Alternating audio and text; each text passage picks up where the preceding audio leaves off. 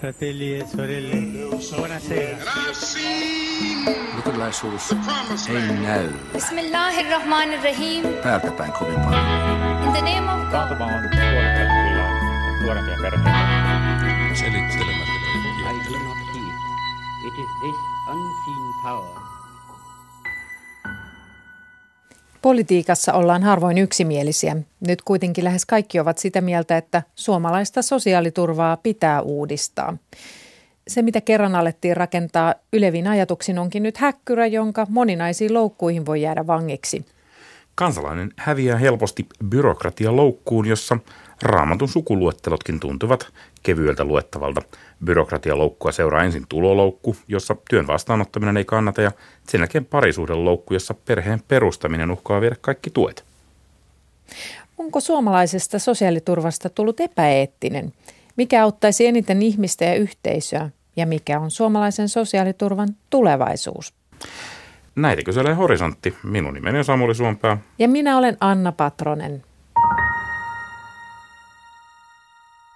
Me puhutaan tänään suomalaisesta sosiaaliturvasta ja sen etiikasta ja meillä on täällä KDn puoluesihteeri Asmo Maanselkä, tervetuloa. Kiitoksia. Sitten meillä on kansanedustaja Tarja Filatov Demareista, tervetuloa. Kiitos. Ja sitten vielä Jaakko Kiander, eläkevakuutusyhtiö Ilmarisen yhteiskuntasuhdejohtaja, tervetuloa. Kiitos. No hei, pohjoismaista hyvinvointivaltiota puolustaa todella moni, mutta nykyisen sosiaaliturvajärjestelmän ystäviä ei juuri ole, vai onko? Oletteko nykyisen sosiaaliturvan faneja? Tarja Filatov. Saat No, aloittaa. mä luulen, että siis kyllä ja ei, koska mun mielestä se, mitä meidän sosiaaliturvan niin kuin perusperiaatteet silloin, kun sitä on rakennettu, niin ne on ihan hyvät ja kestävät yhä edelleen. Mutta se, miten se käytännössä toteutuu ihmisten elämässä, kun elämä siinä ympärillä on muuttunut, työelämä on muuttunut ja on tullut tavallaan erilaisia statuksia, jotka ei enää mahdukaan niihin sosiaaliturvan vanhoihin lokeroihin, niin siinä mielessä se ei toimi. Ja kyllä sitä selvästi pitää uudistaa, mutta musta se peruste, että meillä on tarveharkinta olemassa silloin, kun ihminen niin kuin tarvitsee enemmän kuin toiset. Meillä on tiettyjä erityisetuuksia ja meillä on olemassa viimesijainen toimeentulon turva ja perusturva ja se ansiosidonnainenkin. Mm-hmm. Niin kyllä se yhä edelleen on ihan perusjuttu. Mitäs Jaakko Kiander, tykkäätkö suomalaisesta sosiaaliturvajärjestelmästä? Kyllä mä tykkään siitä oikein paljon ja musta tota, pääpiirteissään toimii aika hyvin. Voidaan puhua siitä myöhemmin lisää, mutta mitä Asmo saa Maanselkä sanoa? Sanotaan, että se on varmaan joskus puolustanut paikkaansa, mutta että kyllä se on niin kuin ajan myötä muuttunut hyvin kompleksiseksi ja sitä ei kukaan oikein taho ymmärtää. Että joku joskus Kelassa ymmärtää sen kokonaisuuden, mutta semmoinen ihminen on kuulemma sieltä löydetty. Et siis sinänsä vastaus kysymykseen on, että ei, että en pidä nyky, nykytilasta. Ja se niin tavallaan on yksi syy, minkä takia Suomi on niin paljon jäljessä muita Pohjoismaista esimerkiksi työllisyyskehityksessä. Että se on monimutkainen ja ei ole hyvin ymmärrettävä ja ihmiset Niin. joutuu loukkuihin. Ihan konkreettisesti, mikä siellä on se pahin ongelma? No lähdetään nyt vaikka tästä toimeentulotuesta, niin, niin se on hyvin loukuttava etuus, eli siinä ei tarvitsisi, siinä ei, ihminen, joka saa toimeentulotukea, niin sillä ei saa olla varoja eikä se ei pysty säästämään mitään. Että se on niin hyvin semmoinen, sä saat suoraan sen netistä, sun ei tar, tarvii nähdä ketään, kun sä se, sitä toimeentulotukea saat. Eli tavallaan se on hyvin loukuttavaa. Et sen takia täällä on 400 000 ihmistä Suomessa toimeentulotuen varassa, saman verran Ruotsissa, vaikka se on puolet enemmän, kaksi kertaa enemmän ihmisiä, että se on todella niin Suomen ongelma. Entäs Tarja Filatov, mikä on pahin ongelma suomalaisessa sosiaaliturvassa? No mä en usko, että meidän sosiaaliturva on itse asiassa niin kuin suurin syy työttömyyteen, että kyllä siellä varmaan taustalla on muitakin elementtejä, mutta, mutta ehkä se suurin ongelma on se, että että ihmiset jää sen varassa, osa jää sellaiseen köyhyyteen ja osattomuuteen, että he ei pääse ikään kuin sieltä eteenpäin ja osa tipahtaa niistä turvaverkoista läpi. Eli ei kuulu niihin kategorioihin, mitä meillä on määritelty, että mistä saa esimerkiksi perusturvan puolelta jotakin. Tämä on tällaista politiikassa usein käytettyä kieltä pudota sieltä turvaverkon läpi. Mitä se konkreettisesti tarkoittaa? Kuka meistä putoaa? Mä voin käyttää esimer- esimerkin vaikkapa ihan elävästä elämästä mun ystävästä, joka tota, niin, oli opettaja ja sairastui ja hänellä meni käsi ja sitä korjattiin. Ja sitten kävi niin, että ne sairaspäivät alkoi tulla täyteen. Ja pikkusen ennen kuin se sairas päiväraha katto tulee täyteen, niin hänellä todettiin aivokasvain. Ja sen jälkeen niin kuin ainoa vastaus oli se, että meet työttömäksi työnhakijaksi, niin voit saada jotakin etuutta. Ja kun hän meni työttömäksi työnhakijaksi, niin hänelle sanottiin, että kun hän on samaan aikaan yrittänyt opiskella itsellensä uuden ammatin, niin et sä kelpaa tänne, kun toi sun kouluttautuminen on vääränlaista, että se ei käy työttömyysturvan omaehtoiseksi, kun sä oot jo aloittanut sen ennen kuin sä tulet tänne. Ja sitten hän saa niin kuin minimaalista opintotukea ja hän on niin kuin paininut tavallaan näiden sosiaaliturvan loukkojen kanssa siinä tilanteessa, että sulla on niin kuin aivokasvain ja sä oot sairas ja sun pitäisi jostain löytää toimeentulo. Niin tämä on mun mielestä se, joka niin kuin enemmän syrjäyttää ja varsinkin kun ei löydy sellaista kohtuullista toimeentulomuotoa, jolla hän voisi ne uudet opinnot päättää. Että hän on sitten sinnitellyt oman ystävien perheen ja muiden turvaverkkojen varassa, mutta tavallaan yhteiskunta ei ole musta antanut sitä tukea, mitä pitäisi antaa. Jaako Kiander, sanoit tuossa alussa, että, että olet kuitenkin sosiaaliturvan ystävä, niin saat nyt kertoa miksi?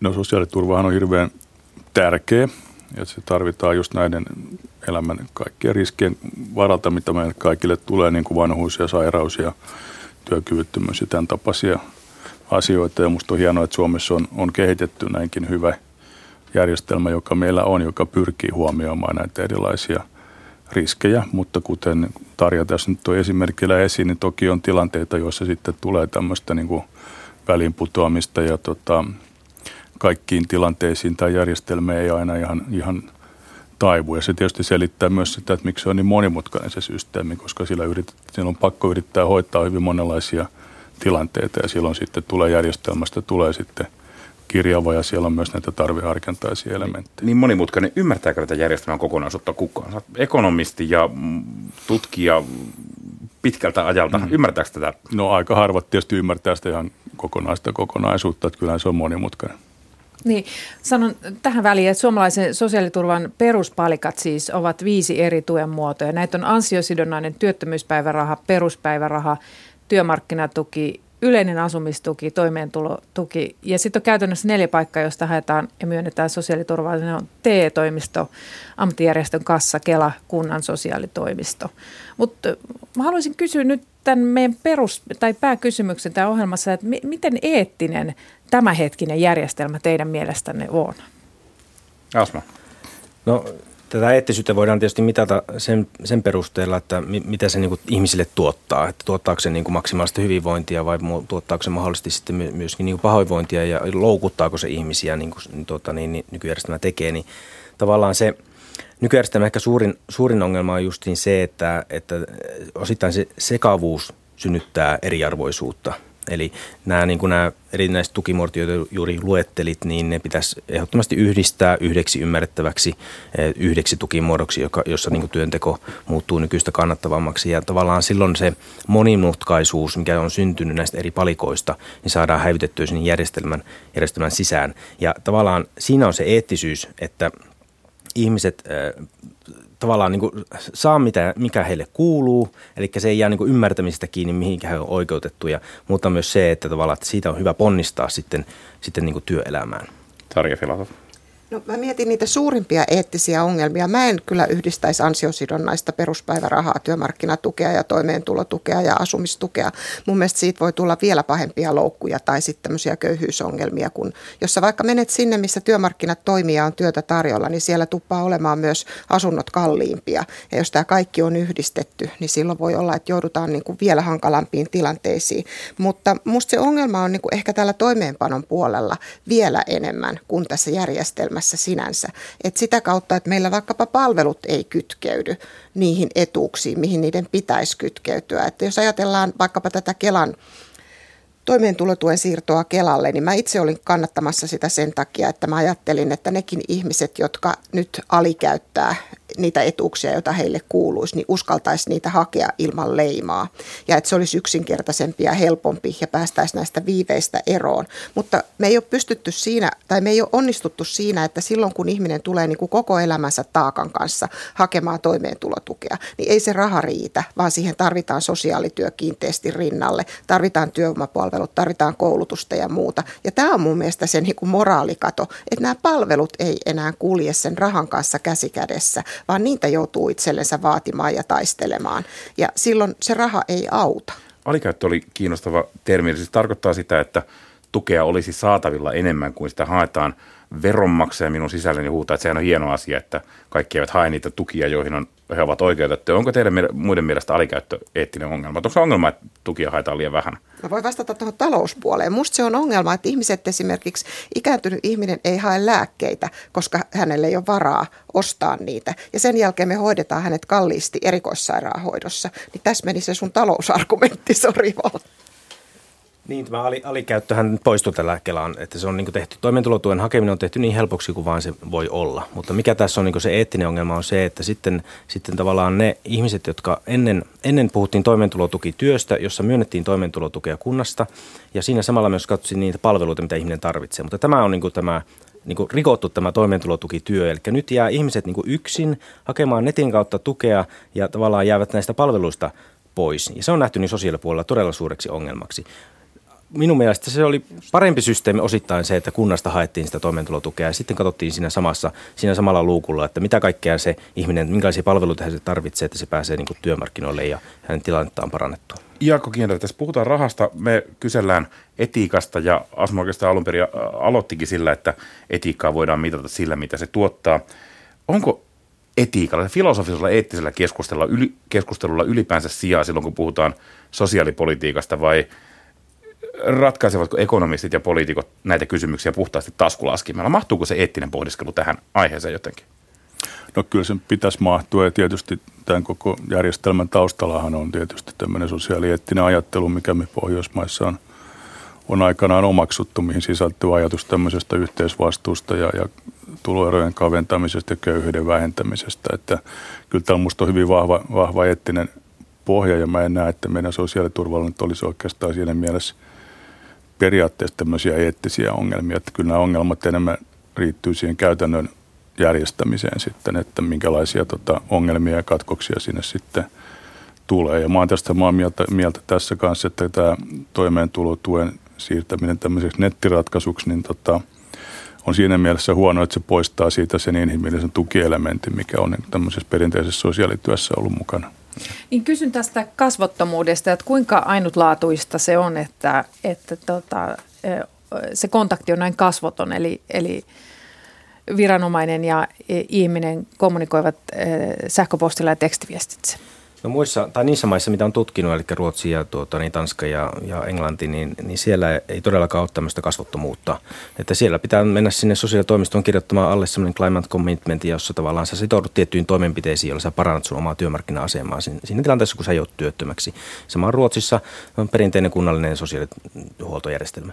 Eikä tavallaan niin kuin Suomessa se on mennyt siihen, että sä joudut, niin kuin, kun sä työttömäksi jäät, niin sä kaikki lomakkeet, sä toimitat sieltä netin kautta, sä niin kuin kommunikoit netin kautta, sä tekstiviestit netin kautta, siis tavallaan että kaikki se, tämä on, niin kuin, tämä on itsepalveluyhteiskunta, joka todellakin syrjäyttää ihmisen sitten sitä, sitä niin kuin työn syrjästä. Ja, ja sitten kun se ihminen syrjäytyy työelämästä, kun meidän muut sosiaaliset verkostot on, koko ajan menee supeampaan kuin se työelämän sosiaalinen verkosto, niin varsinkin niin kuin miehille niin se on todella suuri ongelma työttömyyden kohdatessa. Että sun sosiaalinen verkosto supistuu ja netin kautta haet, ei minkälaista kontaktia, niin siitä tulee tavallaan kaikki muutkin ongelmat sitten, mitä tulee siinä tilanteessa, kun työttömyys iskee.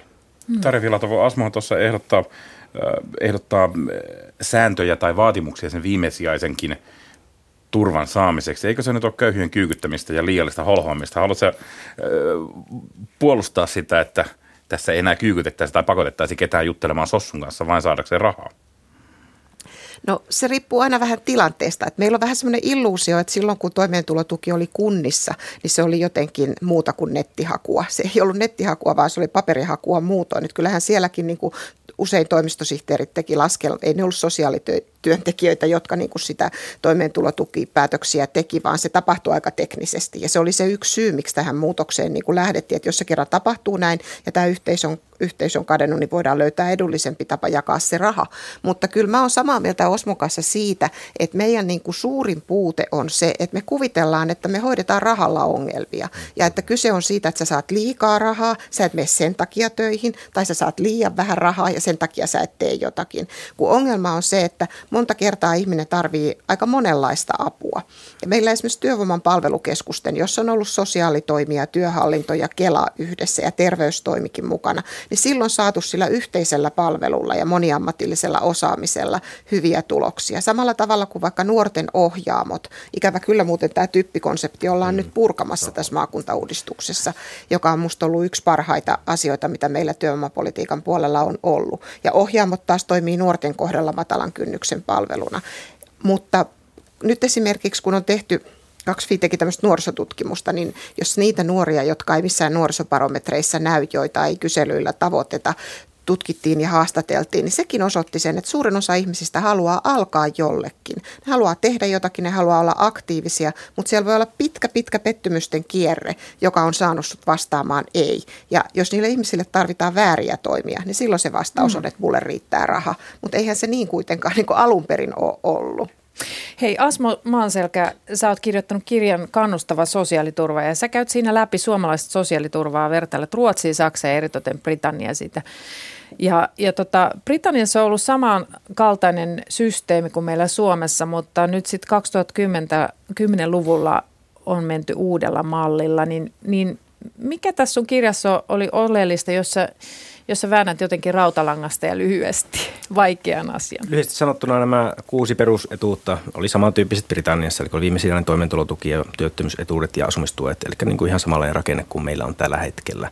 Niin lähti ihan akateemisesta tutkimuksesta ja ekonomistien ajatuksesta se, että mitäpä jos nämä tuet yhdistettäisiin yhdeksi tueksi. Eli sen sijaan kun haet näitä useita tukeja, niin voisit hakea sitä yhtä tukea ja tehtäisiin siitä sitten työnteosta kannattavaa siinä järkevällä vähenemisasteella. Ja se projekti on siellä Britanniassa tällä hetkellä menossa eteenpäin. Implementaatio, eli siis soveltaminen siihen käytäntöön on ollut hirvittävän nopeata ja sen takia siellä on ollut myös paljon siitä ongelmia niin kuin sen, sen äh, takia. Mutta että käytännössä hallitus nyt viimeksi kesällä sanoi, että, että se on niin kuin nostanut 200 000 ihmistä työhön ja tavallaan merkittävästi lisännyt ihmisten hyvinvointia. Se on tietysti hallituksen näkemys asiasta ja kansalaisjärjestöt voi olla paljonkin eri mieltä ja on paljon välinputoijia siinä systeemissä. Mutta että mä enemmänkin pidän sitä niin, että kun kaikki puolueet Britanniassa hyväksytään tämän yleisen idean, se on hyvä. Meillä on monimutkaisuus, synnyttää eriarvoisuutta, tehdä yksinkertainen malli ja se kohtelee ihmisiä, ihmisiä silloin paremmin. Niin tavallaan, että tämä implementaatio voitaisiin aloittaa myös Suomessa niin kuin miettiä tätä yhtä yleistukea ja sitten tuota, niin, niin, käytäntöön panosta täytyy tietysti ottaa hyviä kokemuksia huonoista kokemuksista Britanniassa. Niin, sä oot tästä Britannian mallista innoissasi. Oletko Tarja Filatov sinä? No niin kuin sanoit, että tähän työllisyystulokseen liittyy aika paljon erilaisia näkemyksiä ja siellä esimerkiksi niin kuin Britannian tilastokeskus, joka arvioi sitä työllisyyskehitystä, niin on sitä mieltä, että se ei ole ollut tämän uudistuksen seurausta, vaan se on johtunut siitä, mitä taloudessa on muutoin tapahtunut. Samaan kuin teidän mielestä siis nykyinen Suomen työllisyyskehitys ei johdu hallituksen toimista niin, ne on aina monen niin kuin, tekijän summia. Silloin kun, mä voin sanoa, että silloin kun mä olin työministeri, niin mä voisin hehkuttaa, että yhdellä vaalikaudella syntyi 100 000 työpaikkaa. Mutta ei se nyt kyllä musta johtunut. Kyllä siinä oli tekemistä niin kuin, sillä, että kansainvälinen talous lähti nousuun. Mutta tota, se, mikä mua siinä, mä, mä allekirjoitan tämän yksinkertaisuustavoitteen ehdottomasti, mutta mä ehkä yhdistäisin niitä eri syyperusteisia. Mä lähtisin siitä, että se työttömyysturva ja sairaspäiväraha ja tietyt vanhempainetuudet pitäisi saada niin kuin tavallaan samalle tasolle.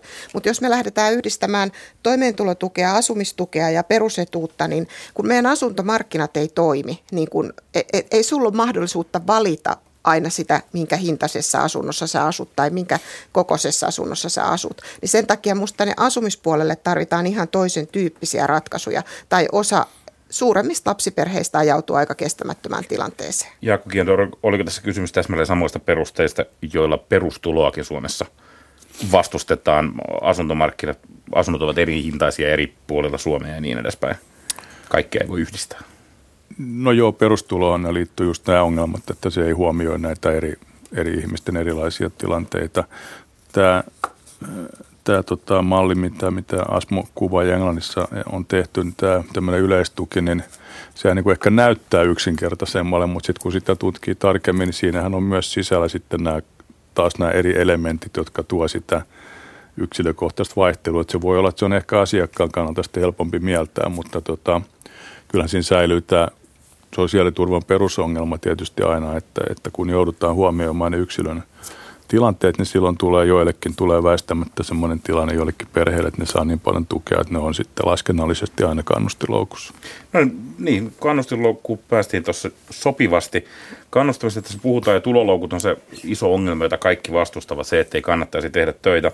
Mutta tässä eettinen puoli, onko teidän mielestänne väärin, jos joku kieltäytyy tekemästä töitä sen takia, että tulot eivät sillä nouse?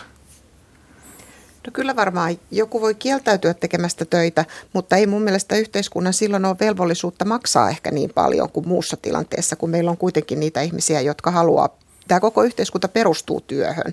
Että jos meillä on isompi joukko ihmisiä, jotka vaan niin kuin kieltäytyy tekemästä töitä, niin tämä romahtaa.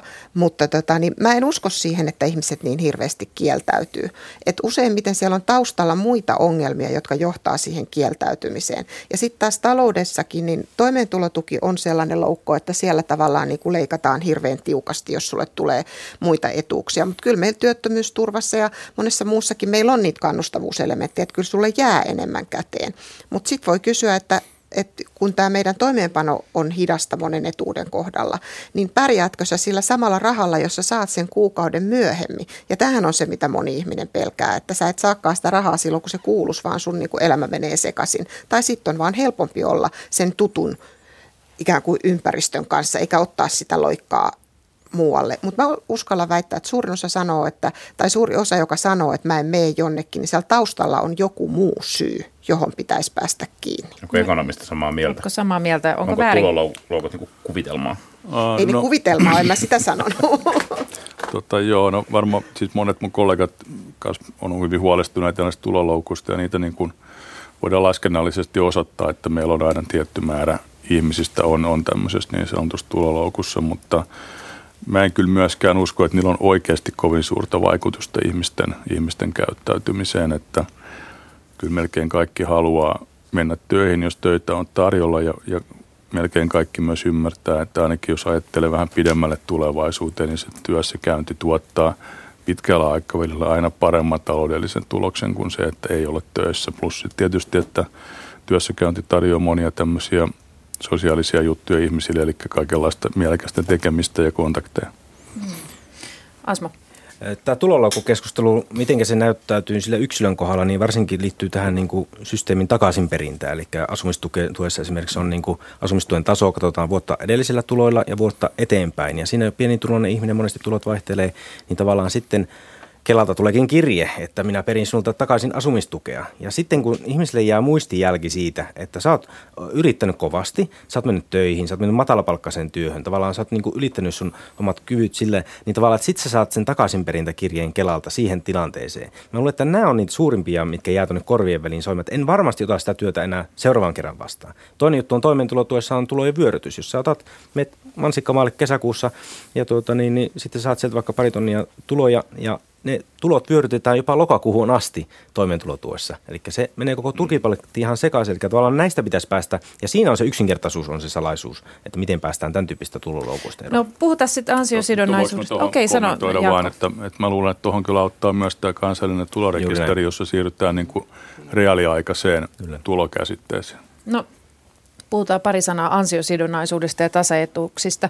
Jaakko Kiender, osa sosiaalituista on todellakin ansiosidonnaisia, eli hyvätuloisen sosiaaliturva on parempi kuin huonotuloisen. Onko tämä oikein?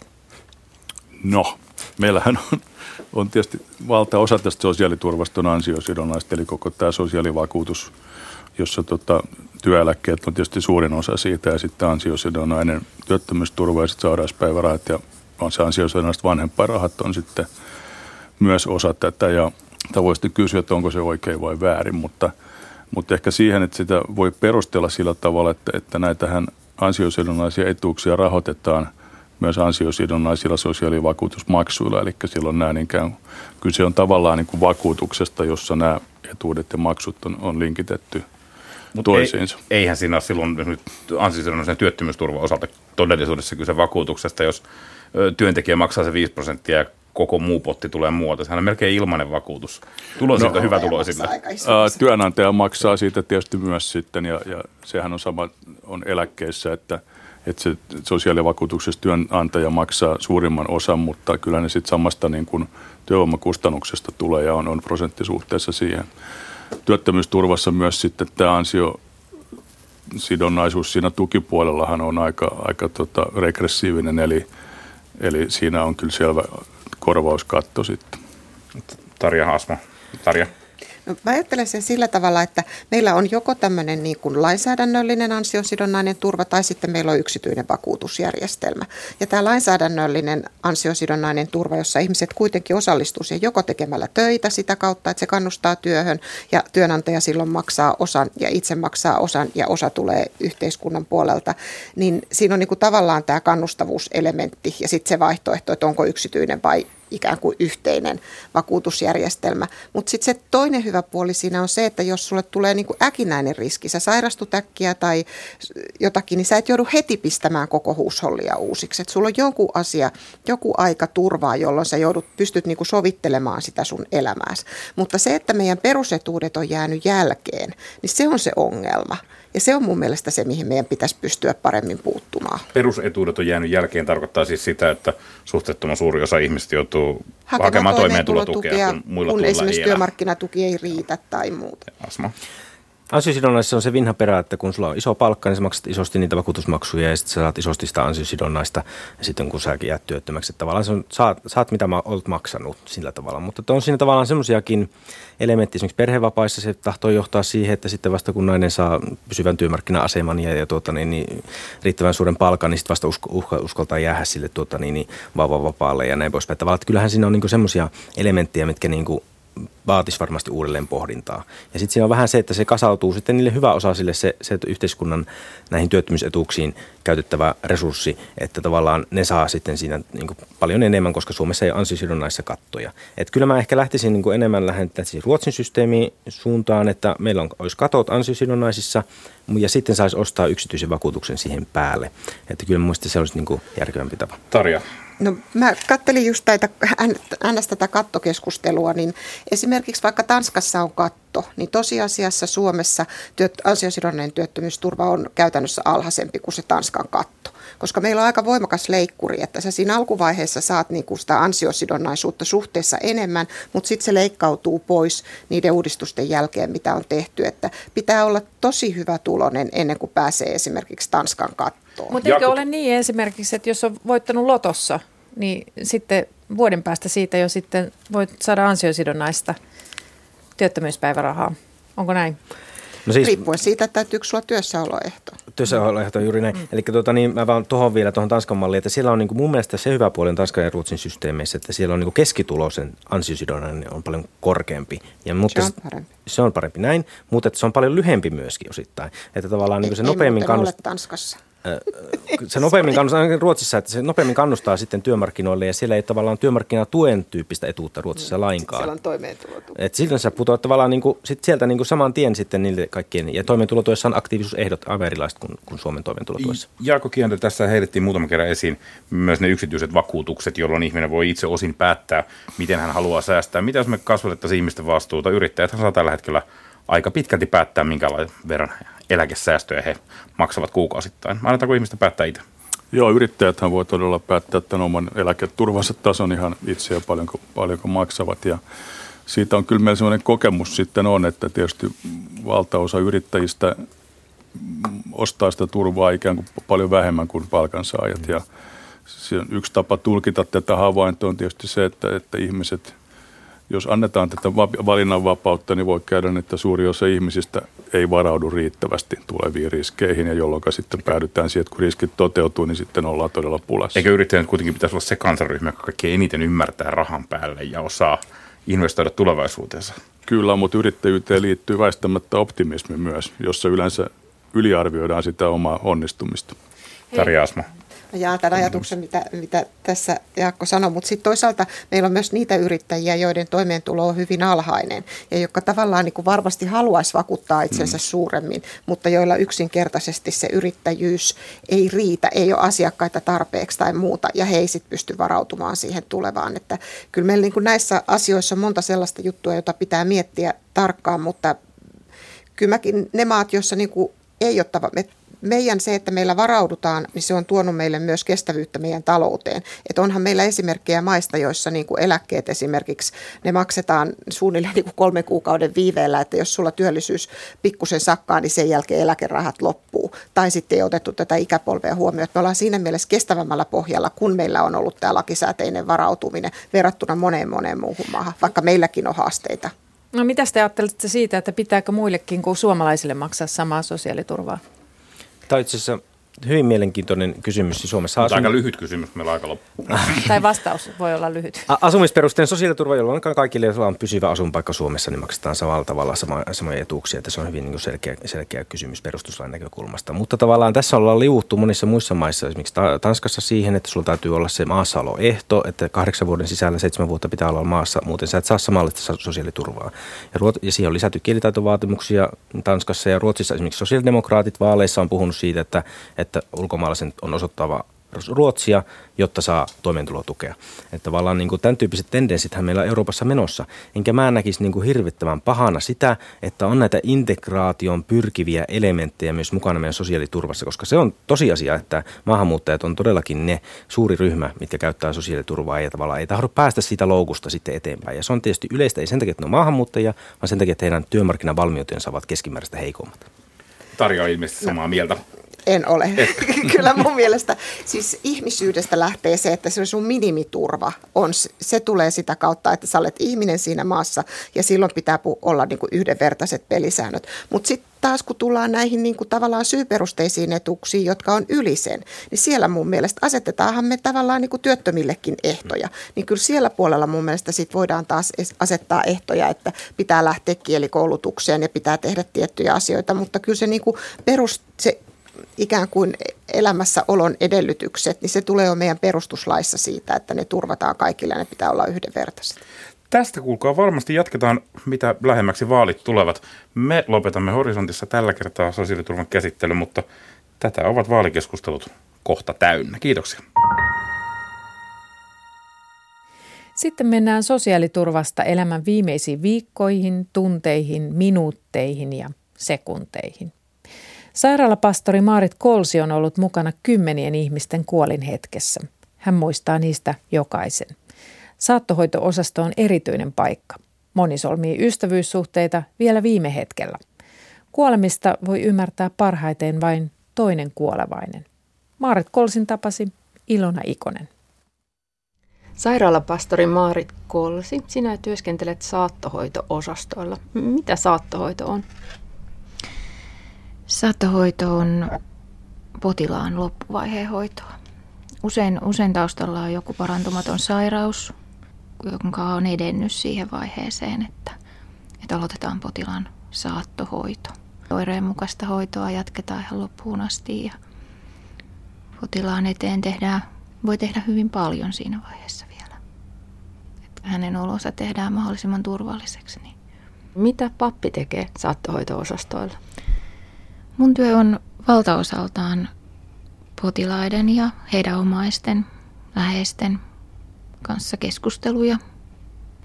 Joskus ne on pitää sisällään hengellisiä kysymyksiä, joskus ne pitää sisällään ihan tämmöisiä psyykkisiä tai, tai muuten elämässä pinnalla oleviin kysymyksiin liittyvää. Joskus se on ihan vaan sitä, että potilas haluaa puhua ihan mistä tahansa. Että siellä on se ehkä se yksinäisyys niin kuin päällimmäisenä ja, ja haluaa jakaa ajatuksia jonkun kanssa. Ja papilla on usein siihen aikaa.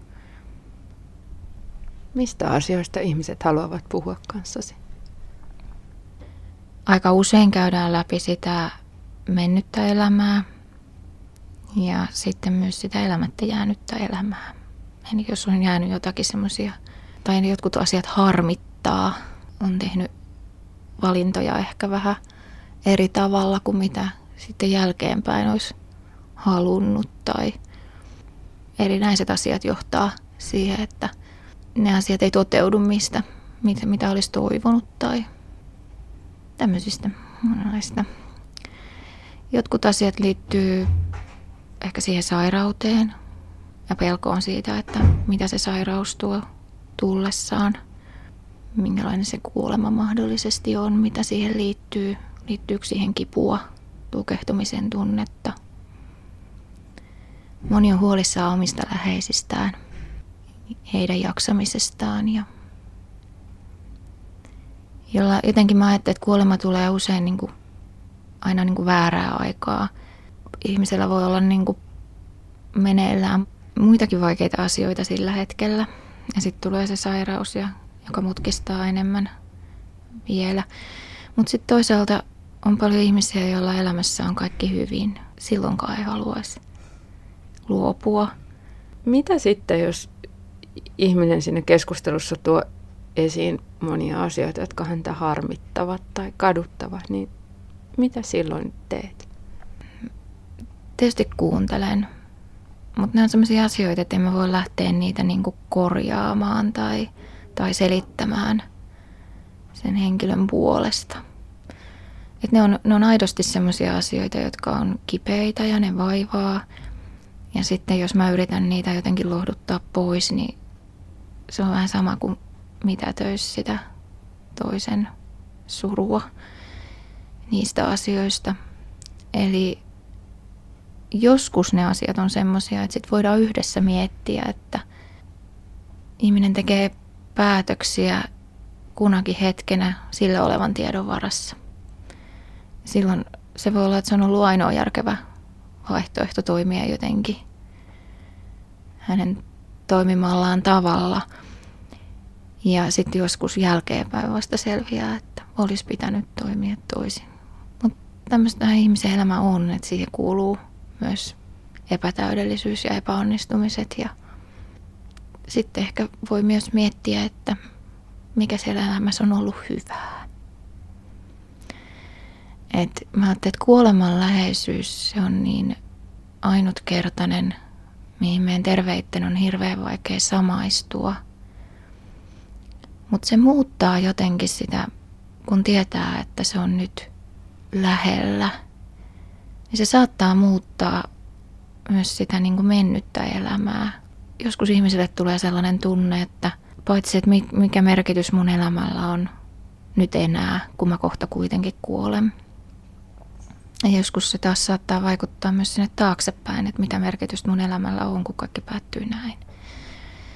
Mutta se, se on usein niin kuin sitä alkuvaiheen shokkia tai jotain semmoista, että kyllä ne ajatukset sitten monella kuitenkin siitä sen järkytyksen jälkeen kirkastuu ja alkaa, alkaa näkemään niitä asioita, jotka elämässä on ollut kuitenkin ihan hyviäkin.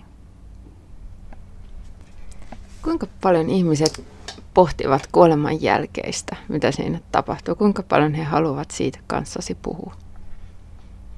Mä mietin tätä just tuossa vähän aikaa sitten ja se ei ole hirveän, se ei ole joka päivästä keskustelua kyllä. Et usein siellä mielen päällä on niin, kuin niin paljon asioita, että sitten se kuoleman jälkeisyys ei niin kuin jotenkin ehdi. Tai, tai se ei ole niin kuin mielessä päällimmäisenä. Mä oon useammin ehkä käynyt vielä omaisen kanssa tätä ajatusta läpi. Että mit, mitä omainen ajattelee, että kuoleman jälkeen tapahtuu. Ja, ja se on hyvin lohdullista se, että mun läheinen kun kuolee, niin hänellä on kaikki hyvin. Sitten myös se jälleen näkemisen toivo. Sillä on tosi iso merkitys ja se auttaa siinä luo, helpottaa sitä luopumista. Ihmiset varmaan ovat peloissaan. Kaikki voisin kuvitella, mutta ehkä se ilmenee eri tavoilla eri ihmisillä vai miten sinä olet asian nähnyt? Kyllä ilmenee. Et Totta kai se sairaus siellä lähtökohtaisesti varmaan on semmoinen tekijä, että jos on hirveän hankalasti hoidettava, vaikea oireinen sairaus, niin semmoinen niin lähtökohtaisesti jo asettaa niitä pelkoja enemmän. Koska kyllä ne pelot, pelot hirveän usein on sitä, että, että minkälaiseksi mun vointi menee. Toki se voi olla ihan, ihan sitä, että joutuu luopumaan niin monesta asiasta ja ennen kaikkea menettää sen oman autonomian. Tulee riippuvaiseksi toisista ihmisistä. Oletko ollut läsnä monen saattohoidossa olleen ihmisen kuollessa? Olen ollut aika monessa kuolin hetkessä mukana. nämä kaikki kuolinhetket, niitä on useita kymmeniä, joissa on ollut mukana, niin mä varmaan muistaisin ne kaikki. Ne on hirveän erityisiä hetkiä. Ne on myös ollut hirveän kauniita ja rauhallisia hetkiä. Yhden kohdalla mä oon erityisen iloinen, koska hän oli toivonut, että mä olisin paikalla, kun hän kuolee. Mutta se, se on jotenkin myöskin mulle vahvistanut sitä ajatusta, että kuolema ei ole pelkästään biologinen tapahtuma. Se on hyvin erityinen ja mä jotenkin haluaisin kannustaa läheisiä ihmisiä, että se on myös semmoiselle henkilölle, joka saattaa omaa läheistään, niin valtavan upea hetki. Ja se ihan varmasti auttaa elämässä kantamaan pitkään, että on, on niin, niin erityisessä ja ainutlaatuisessa hetkessä voin olla läsnä saattamassa ihmistä. Minkälainen on vertaistuen merkitys? Onko näissä saattohoito-osastoilla tavallaan myös ihmisillä vertaistukea toisista? Vertaistuen merkitystä ei voi mitenkään väheksyä. Se on, se on todella suuri. Meillä tuolla saattohoito-osastolla mä oon usein nähnyt semmoisia uusia ystävyyksiä. Ihmiset solmii hyvinkin syviä ystävyyksiä esimerkiksi huonetovereiden kanssa. Ja mä joskus näissä porukoissa, kun mukana pyörinyt keskustelemassa, mut otetaan ihan hyvin vastaan, mutta mut sitten mä voin niinku vaistota jotenkin sen, että heidän välillä vallitsee jotain semmoista, mihin mä en, mihin mä en yllä, koska mä en ole samassa tilanteessa kuin he. Et kyllä he saa paitsi potilaat itse myös paljon niin kuin siitä vertaistuesta varmasti voimaa, mutta myös omaiset keskenään, että joskus hekin ystävystyy ja jakaa ajatuksia osastoilla. Sairaalapastori Maarit Koolsi, miten tai onko sinun ajatuksesi kuolemasta muuttunut tänä aikana, kun olet saattohoito-osastolla työskennellyt? On se varmaan vähän muuttunut. Kuolemasta on tullut mulle ehkä vähemmän pelottava asia tämän työn myötä. Ja sinne liittyy paljon haikeutta ja siis se tunteiden kirjo on, on just niin kirjava kuin meitä on erilaisia ihmisiä. Siellä on iloa ja surua ja itkua ja kaikkia semmoisia elämän mausteita joukossa. Mutta tota, mä oon huomannut myös, että, että siellä on myös ennen kaikkea elämää. Eli se oleminen siellä saattohoidossa loppuvaiheessa, niin se ei suinkaan aina ole pelkästään aktiivista kuolemaa odottamista. Et siellä on myös paljon hersyvää naurua ja siellä on ystävien tapaamista ja muistelemista ja, ja se, se on myös jollain tavalla aivan erityistä aikaa. Et jotenkin täytyy muistaa, että, että siihen kuuluu myös toinen puoli, että vaikka siinä on se lopullisuus ja haikeus ja hirvittävä suru, niin se on koko ajan sitä ihmisen elämää se loppuvaihe. Ja jotenkin niin kuin itsekin yrittää tukea omaisia siihen, että ne vois keskittyä nimenomaan siihen saattamiseen ja niin viime, että ne viimeiset päivät olisi mahdollisimman hyviä. Ja, ja mikä siihen kuolemaan tulee, niin, niin se on myös, paitsi että se on lopullinen ja surullinen ja joskus niin hirveän väärin, niin silloin myös semmoinen armollinen ja, ja jollain lailla kiitollinenkin sävy, jos näin voi sanoa. Se on hyvin paljon moniulotteisempi kuin mä alun perin ehkä ajattelin. Mm.